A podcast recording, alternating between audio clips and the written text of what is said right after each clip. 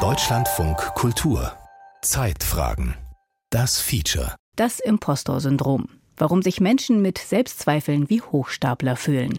Von Martina Weber. Eine innere Stimme sitzt mit am Konferenztisch, auf Bühnen, in Bewerbungsgesprächen. Ich lasse dein Herz höher schlagen, höher schlagen, die Hände feuchter werden, wenn du im Rampenlicht stehst. Am I good enough to have all of this? Am I good enough to be the First Lady of the United States? Bin ich gut genug? Die anderen werden merken, dass du nicht gut genug bist. Sie werden es merken. Sie verhält sich wie eine schlechte Freundin, die neidisch auf deinen Erfolg ist. That I wasn't smart enough to be in this company and that every time I opened my mouth, I would have to prove I wasn't just a dumb actress. Wäre sie eine Melodie, dann die eines nervigen Tinnitus. Ich hatte letzte Woche irgendwie ein krasses emotionales Down, weil ich irgendwie alles in Frage gestellt habe, also mich selbst, meine Kompetenzen, meine Entscheidungen. There should be a term for that. Oh, for crying out loud! Term for that! It's called imposter syndrome. Wie bitte? Impostor. Ein Begriff, auf den erstmal viele mit Unverständnis und mit hochgezogenen Augenbrauen reagieren. Und doch taucht er immer mehr in Talkshows, auf Social Media und in Self-Care-Seminaren auf. Oftmals als Synonym für Unsicherheit und Selbstzweifel. Erst seit einigen Jahren rückt das Phänomen zunehmend in das Blickfeld der Wissenschaft. So auch bei der Psychologin Mona Leonhardt von der Goethe-Universität Frankfurt am Main. Bei dem Imposterphänomen geht es um leistungsbezogene Selbstzweifel.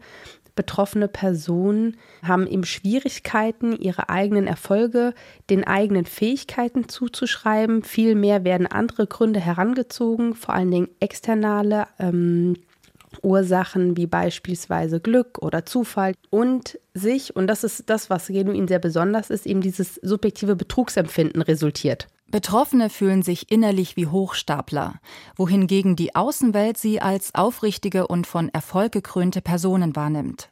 Deswegen spricht die Psychologin auch von dem Imposter-Selbstkonzept. Die Bezeichnung Hochstapler oder eben Betrüger, Scharlatane, wie der englische Begriff Imposter übersetzt wird, ist demnach eine negative Selbstzuschreibung und repräsentiert den großen Konflikt zwischen der eigenen Wahrnehmung und der Art und Weise, wie andere einen wahrnehmen. Das ist so das, was sehr typisch ist für dieses Phänomen und was es eben auch abgrenzen lässt zu allgemeiner Prüfungsängstlichkeit und manchmal wird es auch assoziiert mit ähm, ja sowas wie Phishing for Compliments, ähm, Understatement. Das Hochstapler-Syndrom als erstes entdeckt und benannt haben es 1978 die US-amerikanischen Wissenschaftlerinnen Pauline Clance und Susan Imes. Den beiden Psychologinnen fiel es auf, dass an ihrer Fakultät Studentinnen und Frauen mit Doktortiteln häufig das Gefühl hatten, anderen nur etwas vorzutäuschen, trotz ihrer herausragenden Leistungen. Einen Widerspruch, den Clans und Imes auch an sich feststellen und daraufhin andere Akademikerinnen und Studentinnen für eine große Studie befragen. Jahrzehnte später erst weckten diese Beobachtungen auch das Interesse der internationalen Forschungswelt. Und äh, das war natürlich ein Teil in der Grundlagenforschung, ja, wo es erstmal darum ging, überhaupt zu schauen, was sind die genuinen Merkmale des Imposterphänomens, dass es im Verhältnis zu beispielsweise Neurotizismus, Ängstlichkeit und Depression abgrenzbar ist und ein eigenständiges Konstrukt ist. Also es ist nicht so, dass man das Imposterphänomen hat oder nicht hat, sondern wir alle bewegen uns quasi auf so einer Dimension von ganz wenig Ausprägungen im Hochstaplerphänomen zu ganz hohen Ausprägungen. Kai Brauer ist Persönlichkeitspsychologe und arbeitet an der Vermessung des Imposterphänomens. Er hat für den deutschsprachigen Raum die von Pauline Clance entwickelte Imposter-Skala überprüft, der mittlerweile am häufigsten verwendete Test in der Psychometrie.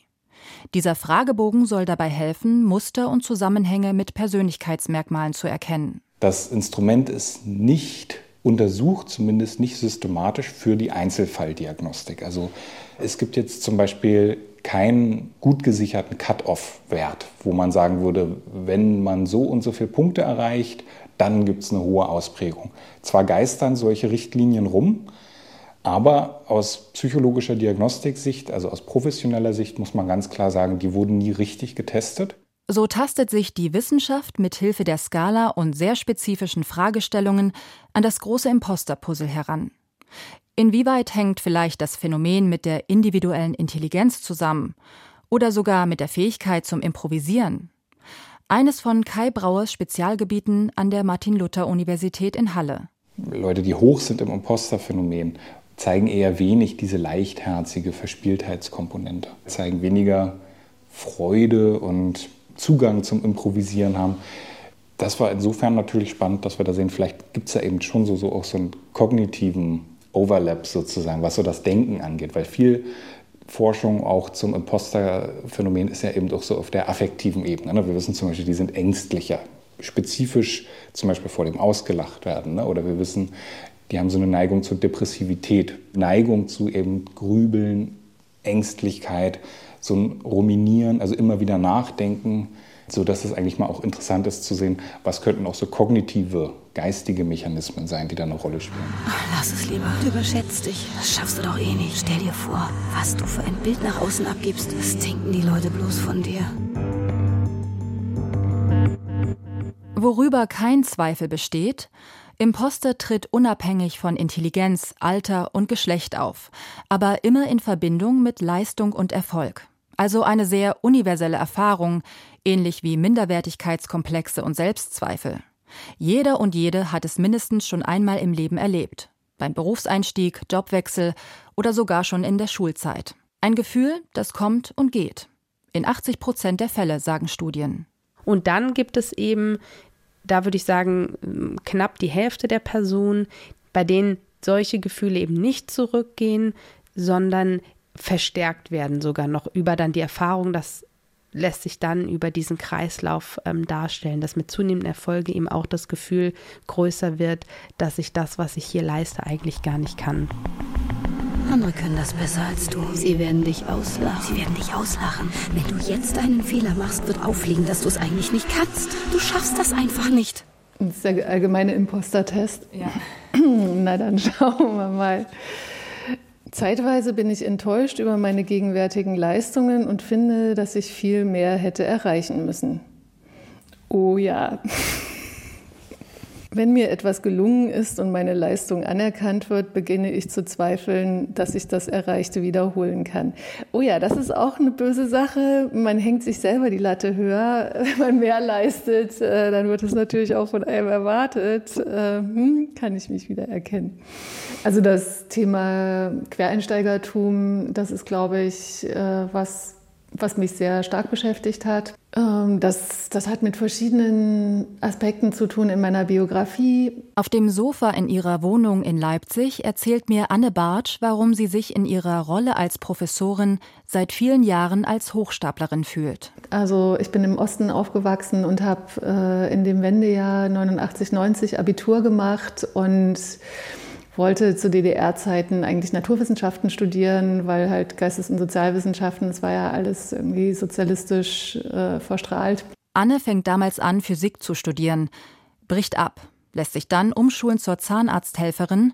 Kurze Zeit später kehrt sie wieder an die Uni zurück und studiert Germanistik, Französisch und Spanisch.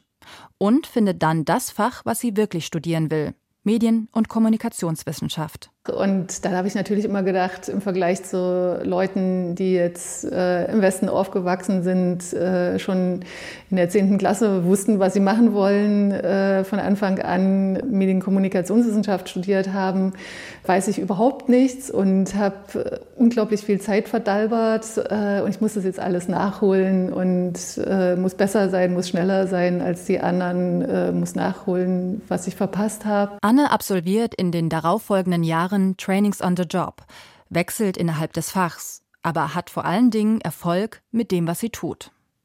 Sie publiziert in internationalen Zeitschriften, promoviert, habilitiert und wird dann Professorin für empirische Forschungsmethoden. Sie übernimmt Aufgaben in der Gremienarbeit im Senat, im DFG-Fachkollegium.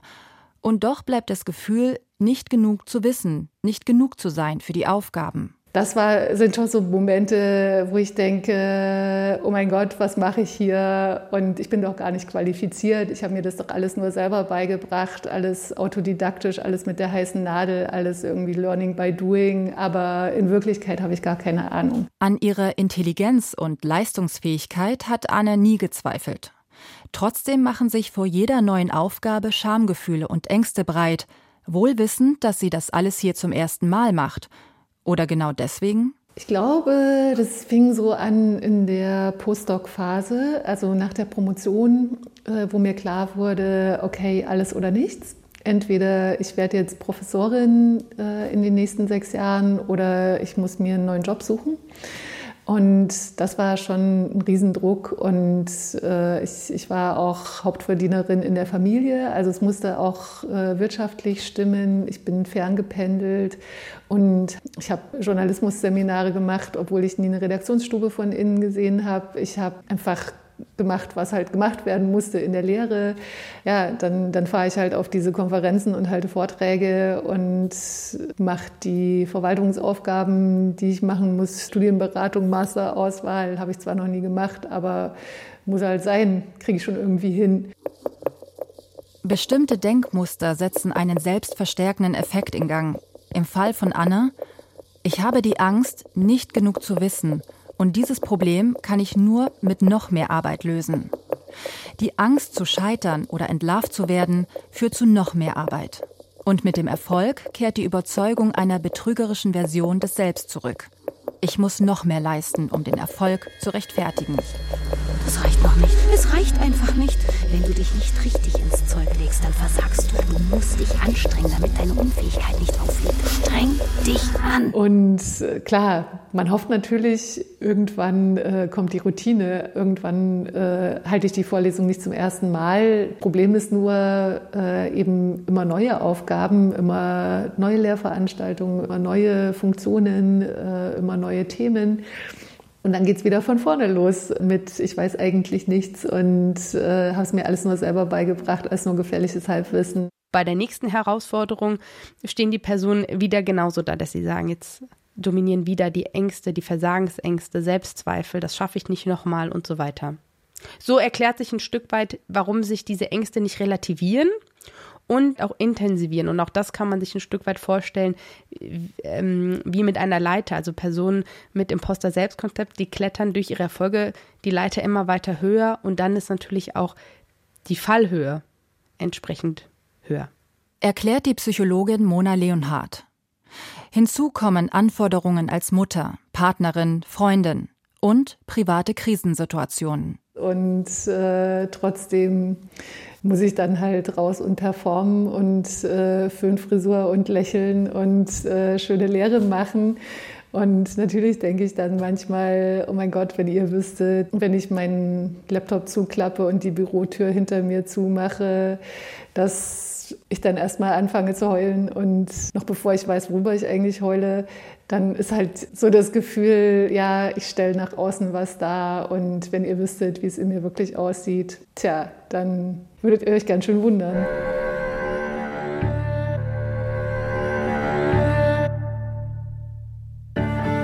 Depressionen bis hin zu Burnouts als mögliche und eines der extremsten Folgen von Impostergefühlen erwähnt die Forschungsliteratur. Innere Zweifel und Konflikte äußern sich in gesteigertem Perfektionismus oder Prokrastination. Bei Anne ist es die Flucht nach vorn, durchhalten, weitermachen auf der schmalen und steilen Laufbahn als Professorin. In der Wissenschaft und in der Coaching-Praxis wird diskutiert, inwieweit sich diese Phänomene auf die Talententwicklung und Nachwuchsförderung auswirken können. Also für mich ist es relevant, äh, das Imposter-Syndrom ähm, in der Wissenschaft als etwas zu positionieren, was normal ist.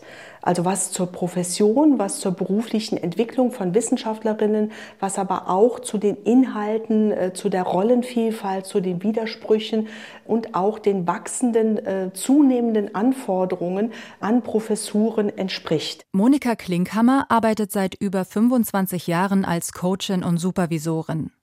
In ihre Praxis in Berlin kommen vor allem Frauen, die vor Karriereentscheidungen stehen oder private Konflikte haben und dadurch Ängste und Stresssituationen bewältigen müssen. Die Sozialwissenschaftlerin hält in manchen Phasen eine gewisse Hochstapelei sogar für erforderlich. Und im Rahmen dieser Berufungsverfahren ähm, ist es so, dass man dann auf einmal aus der, ich bin äh, ne, also anerkannte Wissenschaftlerin, ich könnte aber eine Professur bekommen, die nächste Karrierephase ähm, oder die nächste Statusgruppe, nämlich die Professur, spielen muss, performen muss. Ja, so wirklich so zu tun, als ob sie schon da drin wären, weil das ein gutes Kriterium ist, um überhaupt ähm, ausgewählt zu werden. Ja, und gleichzeitig wissen die natürlich genauso wie auch die Auswählenden, ausstellende Kommission oder die beteiligten äh, Gremien, die wissen natürlich bei der Erstberufung, die Person ist noch gar nicht so weit. Ja, aber je mehr man das performt, umso größer ist die Chance, entsprechend ausgewählt zu werden. So, und das wird aber oftmals verwechselt mit den wissenschaftlichen und fachlichen Kompetenzen. Also auf der emotionalen Ebene kreuzt sich das dann. Also es ist eine verunsichernde Situation. Man muss, äh, wie gesagt, performen, sich präsentieren. Ich vergleiche es immer mit einem Olympia-Auftritt. Es ist eine Spitzenleistung, die man bringen muss. Auf diesem Gebiet kennst du dich fachlich gar nicht aus. Du hast doch keine Ahnung. Was bildest du dir eigentlich ein? Im Laufe der professionellen Sozialisation wird ein akademischer Habitus verlangt, der in die eigene akademische Identität übergehen soll und ausdrückt, ich gehöre hierhin. Ein Gefühl, mit dem vor allem Menschen aus Arbeiterfamilien und der sogenannten First Generation Schwierigkeiten haben, wie Monika Klinkhammer aus ihrer Praxiserfahrung bestätigt. Faktisch sind es die längst bekannten Ungleichheiten, die der Soziologe Pierre Bourdieu mit dem Begriff des kulturellen Kapitals erklärt. Noch immer entscheiden die soziale Schicht, der Zugang zu Bildungsmöglichkeiten und die finanziellen Mittel über den beruflichen Erfolg von Arbeiterkindern. Das vermutet auch die Wissenschaft, obwohl es bisher keine aussagekräftigen Studien dazu gibt. Was aber auffällt, vor allem Frauen berichten von dieser systematischen Selbstunterschätzung. Bin ich berufen worden, weil ich eine Frau bin? Also das ist zum Beispiel etwas, was ich schon öfter ne, höre dann, ne, wenn, wenn, ich mit äh, gestandenen Professoren darüber rede, die sagen, na ja, ich bin ja damals berufen worden und da war ja auch damals äh, die Notwendigkeit, dass endlich mal die erste Frau hier am Fachbereich ähm, in der Professur ankommt. Das andere ist äh, zum Beispiel auch im Hochschulkontext, äh, also wo die Geschlechterdimension eine große Rolle spielt in Betreuungsverhältnissen oder in Führungspositionen. Position, wo von Frauen eher erwartet wird, Sozialkompetenz zu haben, ähm, fürsorglicher zu sein, äh, mehr Verständnis zu haben. Scheitern, untergehen, aufliegen, enttarnt werden, sich bloßstellen, versagen. Warum wird das Imposterphänomen also als ein sehr typisch weibliches Erlebensmuster assoziiert, obwohl die empirische Studienlage das so nicht bestätigen kann? Eine Frage, die die Imposterforschung seit Bekanntwerden des Phänomens umtreibt. Als Pauline Clance und Susan Imes in den 70er Jahren empirische Studien an Frauen mit Hochstaplergefühlen durchführten, vermuteten sie Ursachen in der primären Sozialisation in der Familie. Heute geht die Wissenschaft von der Annahme aus, dass die in der Kindheit angelernten geschlechtsspezifischen Stereotypen durchaus eine Rolle spielen, wie wir Erfolge und Misserfolge wahrnehmen. Und das hat wiederum Auswirkungen auf unseren Umgang mit Selbstzweifeln und Unsicherheit. Und da zeigt sich tatsächlich durchweg bisher ein hoher Zusammenhang mit dem Imposterphänomen und negativer Feminität. Und das sind Aspekte von Ängstlichkeit, Selbstzweifeln und auch einer gewissen Übervorsichtigkeit, die hier assoziiert werden und in einem hohen Zusammenhang stehen. Wobei es da eben nicht so ist, dass nur Frauen Aspekte der negativen Feminität aufweisen, sondern dass es eben in der sozialen Geschlechterrollenorientierung Merkmale sind, die geschlechterübergreifend auftreten.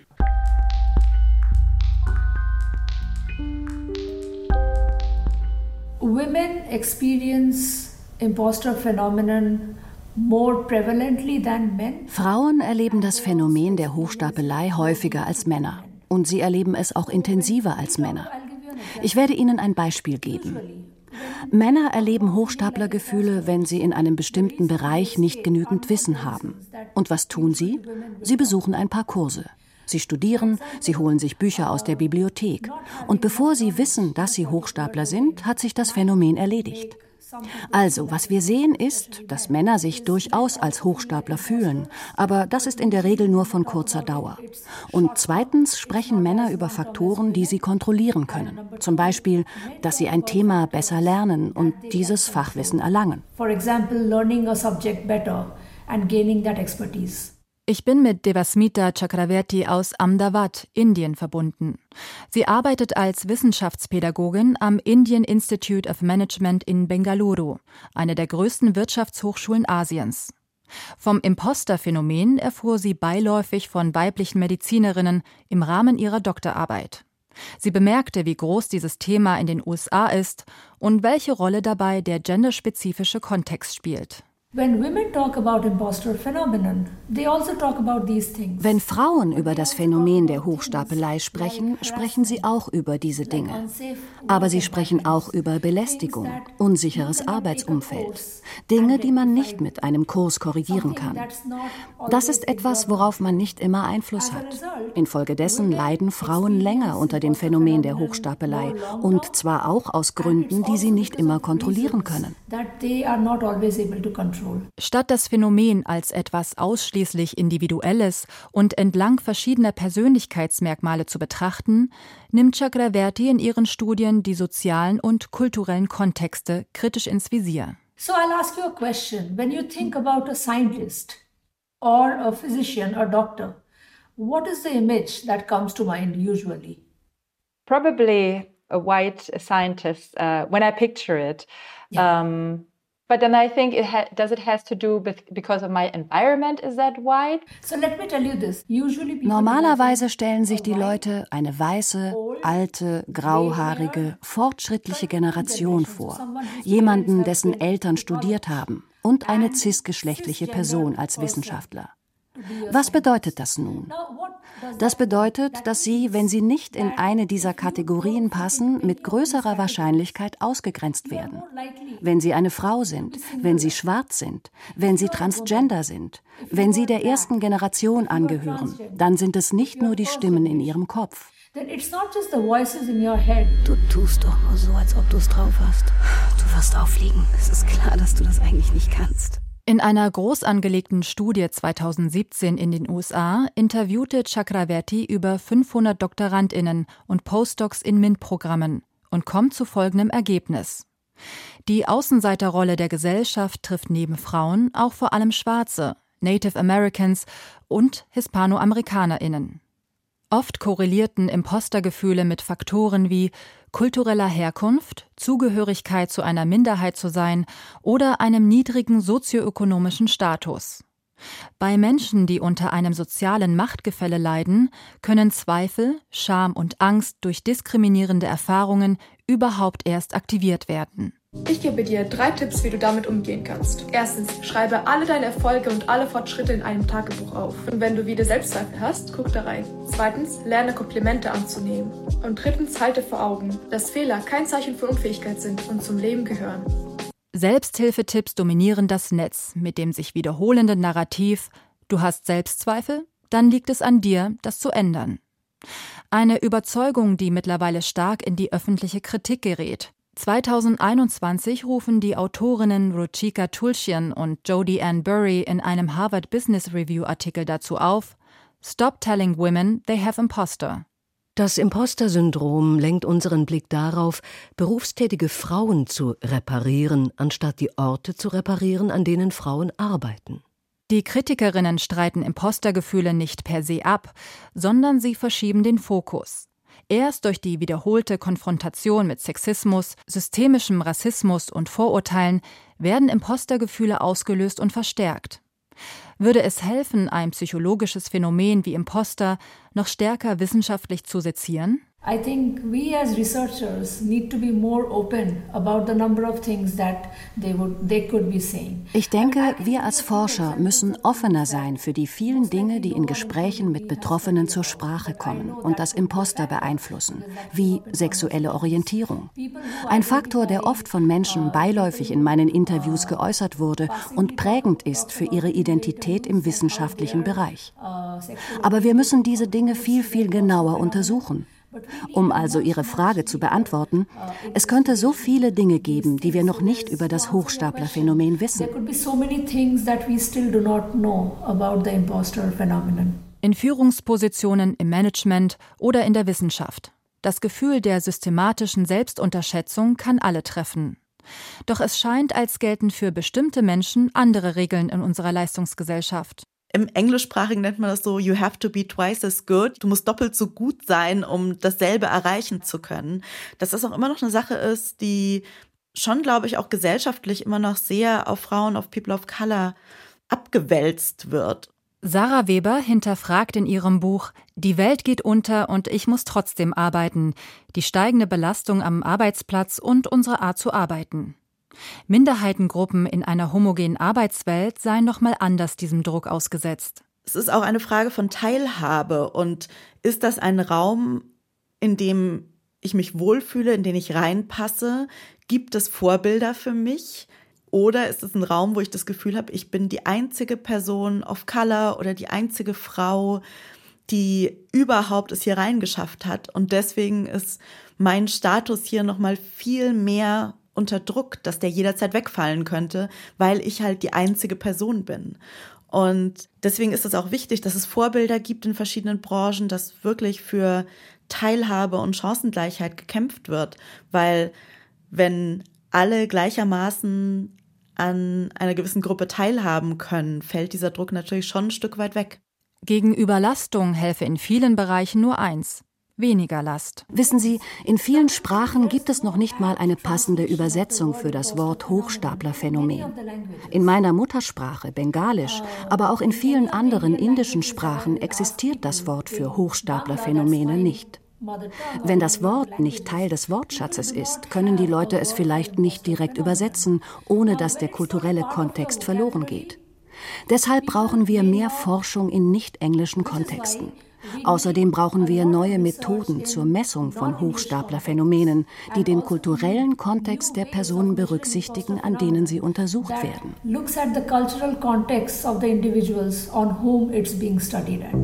Du bist doch nur aufgrund der Quote hier. Warum auch sonst? Jemanden wie dich möchte man nur als Alibi. Du verdienst gar keine Anerkennung.